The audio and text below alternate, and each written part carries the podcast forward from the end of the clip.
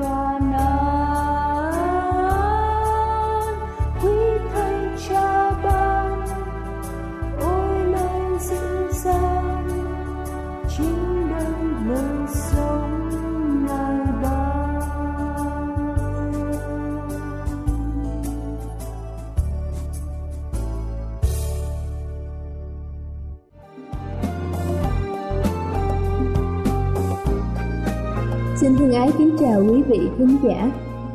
Theo như bác sĩ Nguyễn Quang Tuấn, trưởng khoa truyền nhiễm Bệnh viện Bạch Mai ở Hà Nội cho biết, Việt Nam có tỷ lệ nhiễm virus viêm gan B cao ở mức từ 10 tới 20% dân số, 5% dân số bị viêm gan C.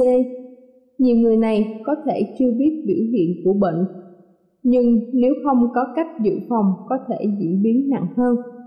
Và hôm nay chúng ta sẽ cùng nhau tìm hiểu về các dấu hiệu cảnh báo bệnh viêm gan và các thực phẩm có thể giúp giải độc gan. Theo bác sĩ, triệu chứng lâm sàng của bệnh viêm gan virus chủ yếu gồm là sốt nhẹ, mệt mỏi, chán ăn, da và cũng mạc mắt vàng. Với các trường hợp nhiễm virus mãn tính, các triệu chứng thường không điển hình. Rất nhiều bệnh nhân không có biểu hiện lâm sàng và thường phát hiện bệnh khi đã ở giai đoạn muộn như là sơ gan nặng và ung thư tế bào gan. Chi phí kiểm tra để phát hiện viêm gan B và C không cao, nhưng khi đã bệnh thì điều trị rất đắt tiền. Người nhiễm virus viêm gan B tốt nhất là nên uống thuốc suốt đời. Lý do vì virus nằm trong tế bào gan không tìm thấy ở máu, nhưng chỉ cần dừng thuốc lại thì nó sẽ phát triển Tại Việt Nam hiện nay có rất nhiều bệnh nhân phát hiện tình trạng nhiễm virus viêm gan B và C khi bệnh đã ở giai đoạn quá muộn. Do đó, để phát hiện sớm tình trạng nhiễm virus viêm gan, đặc biệt là các virus viêm gan B và C, người bệnh cần được thăm khám và xét nghiệm. Ví dụ, nam giới khi biết nhiễm virus viêm gan chỉ cần có lối sống lành mạnh, đặc biệt là không uống rượu. Khi biết mình nhiễm virus thì vợ hoặc chồng, con cái cũng nên đi xét nghiệm. Người chưa mang virus thì nên đi tiêm phòng ngay. Viêm gan B đã có vaccine phòng ngừa. Những người có yếu tố nguy cơ cao gồm người trong gia đình, bố mẹ, anh chị em ruột, vợ chồng, con cái hoặc sống cùng người bị nhiễm virus viêm gan B và C, những người có tiền sử chích ma túy quan hệ tình dục không an toàn, chạy thận nhân tạo chu kỳ, nhân viên y tế, những người trực tiếp chăm sóc bệnh nhân. Cách điều trị đó là các loại virus viêm gan A và E hiện nay chưa có thuốc điều trị đặc hiệu, nên chủ yếu là điều trị triệu chứng và nghỉ ngơi. Với virus, viêm gan B và C mạng tính có thể sử dụng thuốc nhằm ức chế sự nhân lên của virus, hạn chế các biến chứng của bệnh Cách phòng bệnh là có 5 loại virus viêm gan, thì viêm gan A và E lây theo đường tiêu hóa, viêm gan B và C lây theo đường máu từ mẹ truyền sang con và quan hệ tình dục. Biện pháp phòng bệnh rất tốt đối với virus viêm gan B là tiêm phòng vaccine cho trẻ theo chương trình tiêm chủng mở rộng và cho tất cả mọi người chưa bị nhiễm virus. Bên cạnh đó cần thực hiện các biện pháp phòng bệnh chung như là sàng lọc máu, các chế phẩm từ máu, sử dụng bơm tiêm kim một lần, quan hệ tình dục an toàn. Đối với phụ nữ nhiễm virus viêm gan B khi mang thai, người mẹ cần đi khám xét nghiệm đánh giá tình trạng nhiễm virus viêm gan B để có biện pháp dự phòng lây truyền từ mẹ sang con. Chẳng hạn, mẹ uống thuốc kháng virus trong 3 tháng cuối thai kỳ khi tải lượng virus của mẹ cao và tiêm kháng huyết thanh cùng vaccine phòng bệnh cho trẻ ngay sau khi sinh. Virus viêm gan C chưa có vaccine phòng bệnh nên chủ yếu là các biện pháp chung như là quan hệ tình dục an toàn, sàng lọc máu, các chế phẩm của máu sử dụng bơm kim tiêm một lần. Kính thưa quý vị và sau đây tôi cũng xin giới thiệu thêm một số thực phẩm có thể giúp giải độc gan. Đó như là rong biển, Rong biển là giàu chất dinh dưỡng và ít calo. Một nghiên cứu của trường đại học McGill chỉ ra rằng rong biển làm sạch cơ thể khỏi các chất hóa học phóng xạ. Thứ hai là hành tây. Hành tây có thể làm chúng ta chảy nước mắt khi nấu ăn, nhưng chúng chứa rất nhiều thành phần chống bệnh ung thư gan và ung thư đại tràng. Thứ ba đó là trứng cung cấp các loại cholesterol có ích cho gan. Thứ tư là vừng một chất hỗ trợ gan chống oxy hóa. Thứ năm là trái bơ, trái bơ giúp cho cơ thể sản sinh ra một chất oxy hóa rất cần thiết cho gan để chống lại các tác nhân gây bệnh. Thứ sáu là atiso thúc đẩy sản xuất dịch mật trong gan, hỗ trợ hoạt động và sức khỏe của gan. Thứ bảy là thì là, thì là giàu chất xơ và vitamin C bảo vệ gan khỏi các chất hóa học có hại. Thứ tám đó là gừng. Gừng là một vị thuốc thiên nhiên giúp giải độc gan. Thứ chín, ăn quá nhiều protein béo có thể dẫn đến việc tổn thương gan hay ăn các loại đậu để hấp thụ các loại protein lành mạnh. Thứ 10 là tỏi. Tỏi giúp gan tiết ra enzyme và thải bỏ các chất độc hại. Ngoài ra, tỏi còn chứa hàm lượng cao allicin và silin, hai hợp chất tự nhiên có thể làm sạch gan. 11. Đó chính là bắp cải và súp lơ là những thực phẩm tốt có tác dụng giảm lượng cholesterol, từ đó bảo vệ gan. Cải rốt xeo có ích vì hỗ trợ gan hoạt động bình thường, súp lơ xanh và súp lơ trắng đều tốt cho gan. Và cuối cùng kính thưa quý vị đó chính là cây mùi tây. Cây mùi tây giàu vitamin C, B12, vitamin K và vitamin A, giúp cơ thể hạn chế các bệnh về gan. Húng quế tăng cường trao đổi chất và loại bỏ các chất hóa học có hại ra khỏi máu. Đây là chương trình phát thanh Tiếng Nói Hy Vọng do Giáo hội Cơ đốc Phục Lâm thực hiện. Nếu quý vị muốn tìm hiểu về chương trình hay muốn nghiên cứu thêm về lời Chúa, xin quý vị gửi thư về chương trình phát thanh Tiếng Nói Hy Vọng, địa chỉ 224 Phan Đăng Lưu, phường 3, quận Phú Nhuận, thành phố Hồ Chí Minh hoặc gửi email cho chúng tôi theo địa chỉ tiếng nói hy vọng amos@gmail.com. Ngoài ra, quý vị cũng có thể liên lạc với bất kỳ hội thánh cơ đốc Phục Lâm tại địa phương gần nhất. Xin chân thành cảm ơn và kính mời quý vị tiếp tục lắng nghe chương trình hôm nay.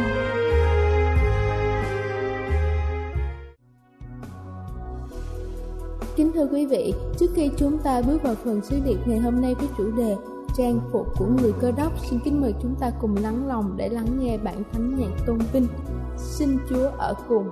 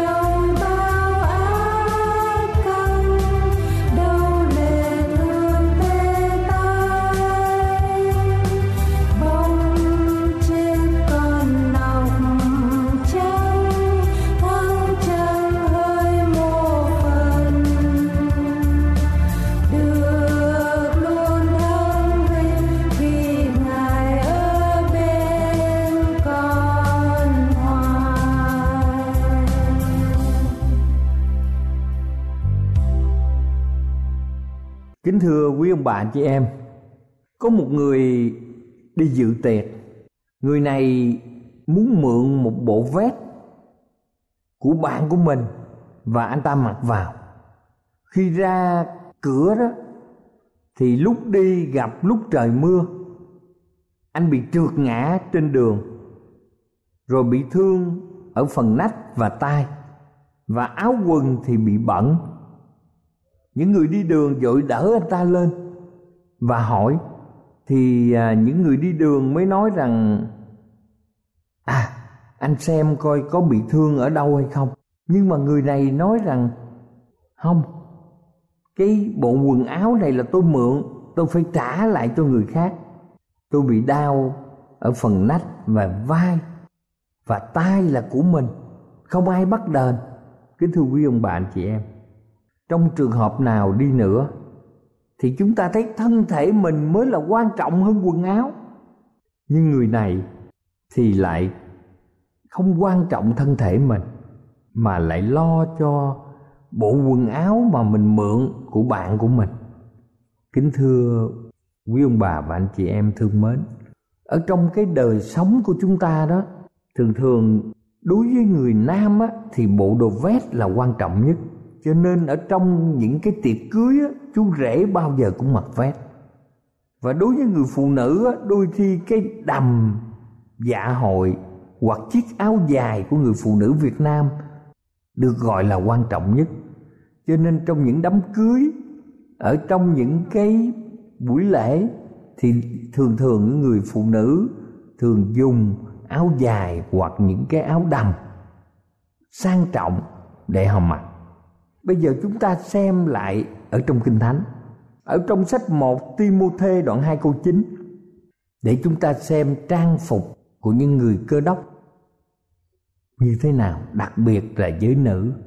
Ở trong một Timôthê đoạn 2 câu 9 Kinh Thánh viết như sau Ta cũng muốn rằng, những người đàn bà ăn mặc một cách gọn ghẽ, lấy nết na và đức hạnh dồi mình, không dùng những tóc dốc vàng châu ngọc và áo quần quý giá.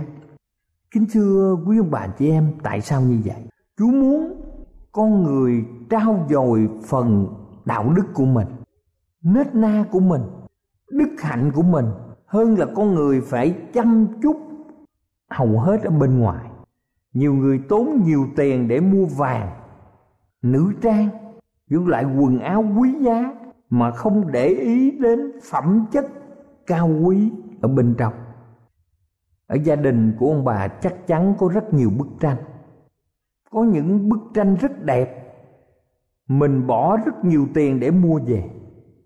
Nhưng mà khi treo lên tường rồi đó, trong nhiều năm đôi khi mình không còn thấy bức tranh này có giá trị nữa.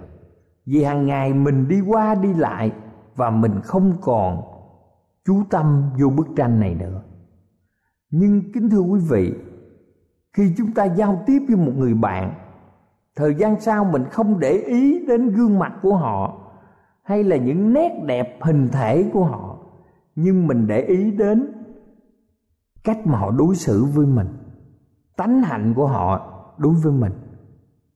Đức chúa trời phán cùng giả cốp hãy trỗi dậy, đi lên bê tên mà ở và hãy lập nơi đó một bàn thờ cho đức chúa trời là đấng hiện ra cùng ngươi. Đương lúc chạy trốn khỏi ê sao anh ngươi. Gia cốp bèn nói cùng vợ con và cùng mọi kẻ theo mình rằng, hãy dẹp các tượng thần ngoại ban khỏi giữa các ngươi. Làm cho mình thanh sạch và thay áo sống đi. Đoạn chúng ta hãy trỗi dậy đi đến bê tên nơi đó ta sẽ lập một bàn thờ cho đức chúa trời là đấng đã trả lời ta trong lúc nguy hiểm và đã phù hộ ta trong khi đi đường họ bèn đưa cho gia cốp các tượng thần ngoại bang của mình và các vòng đeo nơi tai, rồi người chôn mấy vật đó dưới cây dẻ bột gần thành Si-chem. điều này được ghi trong kinh thánh sách sáng thế ký đoạn 35 từ câu 1 đến câu 4 khi Đức Chúa Trời phán cùng Gia Cốp để người đi đến bê tên, thì kính thưa quý ông bà anh chị em, người đã không đem theo các hình tượng tà thần và người muốn mọi người thanh sạch, thay áo sống. Kính thưa quý ông bà chị em, kinh thánh cũng cho chúng ta biết nhiều tư tưởng quan trọng ở trong đời sống. Kinh thánh viết như sau, đức giêsu va giấy lên đặng biện luận. Ngài đứng mà xét đoán các dân.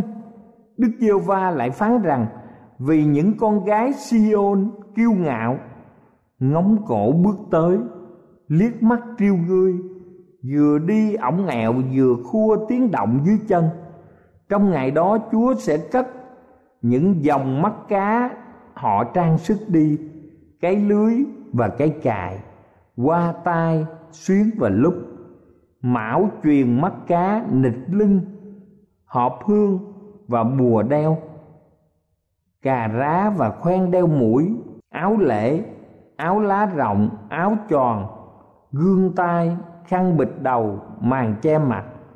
Sẽ có mùi hôi hám thay vì thơm tho, dây tối thay vì nịch lưng đầu sói thay vì tóc quăng bao gai quấn mình thay vì áo dài phất phới.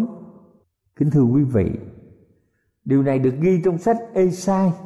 Chúng ta có thể xem ở gia đình của mình, Esai đoạn 3 câu 13 câu 16 câu 18 và câu 24 nhiều người đã dùng những cái bề ngoài của mình thay vì sắc đẹp thật sự của gương mặt, của tâm hồn. Người cơ đốc phải chú trọng về nét đẹp của tâm hồn, đây là điều quan trọng. Y phục cần phải lịch sự, cần phải thanh lịch, cần phải nhã nhặn và cần phải giản dị. Sa tăng là một vị thiên sứ trưởng ở trên thiên quốc. Sa tăng đã vấp ngã vì đã chú trọng và hãnh diện về vẻ đẹp bề ngoài và quên mất phần tâm hồn điều này chúng ta có thể xem trong sách Ê-xê-trên đoạn 28 câu 13 15 và câu 16 ở nhà của mình. Kinh Thánh Khải Quyền để diễn tả cho chúng ta hình ảnh của hai người nữ.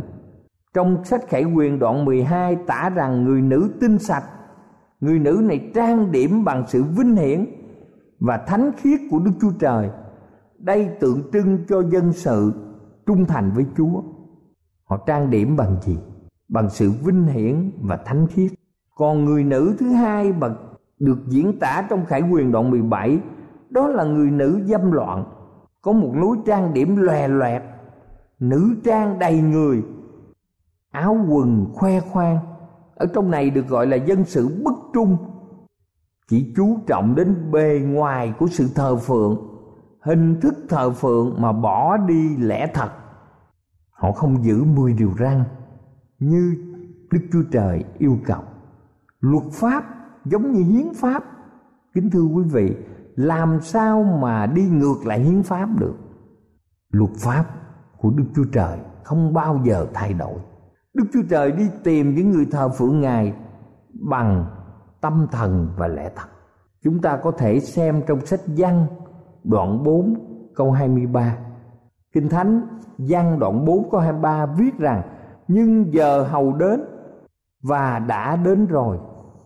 Khi những kẻ thờ phượng thật lấy tâm thần và lẽ thật mà thờ phượng cha, ấy đó là những kẻ thờ phượng mà cha ưa thích vậy. Kính thưa quý vị, như vậy, ở trong thời kỳ cuối cùng, những người thờ phượng thật mà đức chúa trời yêu thích phải là những người lấy tâm thần và lẽ thật mà thờ phượng chúa. Và trong câu 24 viết như sau, Đức Chúa Trời là thần, Nên ai thờ lại Ngài thì phải lấy tâm thần và lẽ thật mà thờ lại. Đức chúa trời là đấng toàn năng, là đấng yêu thương tất cả chúng ta. Cho nên, ngài muốn chúng ta gìn giữ lẽ thật của ngài. Và chúng ta cũng không có thể nào sống cuộc cuộc sống lôi thôi, lết hết trong sự thờ phượng kể cả trong giao dịch hàng ngày. Lịch sự, tao nhã là mục đích quan trọng mà những người cơ đốc phải đạt đến. Những người cơ đốc trang phục lịch sự, nhã nhặn, nam cũng như nữ. Và càng phô trương về bề ngoài thì càng tỏ. Và nếu một người càng phô trương về bề ngoài thì càng tỏ sự thiếu thốn ở trong tâm hồn. Cho nên chúng ta đừng sử dụng nữ trang, vàng bạc quý báu và tốn tiền bằng sự xa hoa, lộng lẫy mà không để ý đến phần bên trong của chúng ta. Càng phô trương về bề ngoài thì càng tỏ cho chúng ta thiếu thốn, trầm trọng ở trong tâm hồn.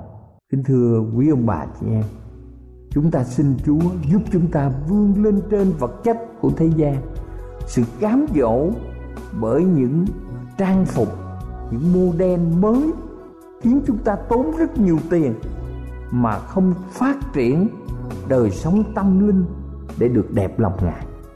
Cầu chúa ở cùng mọi người chúng ta, nam cũng như nữ, để chúng ta luôn luôn phát triển đời sống tâm linh.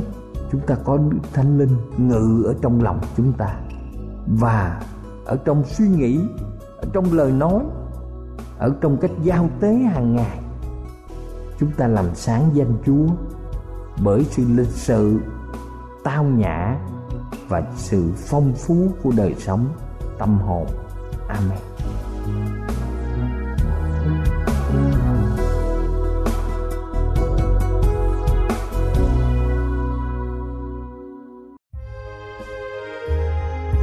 Đây là chương trình phát thanh Tiếng Nói Hy Vọng do Giáo hội Cơ đốc Phục Lâm thực hiện.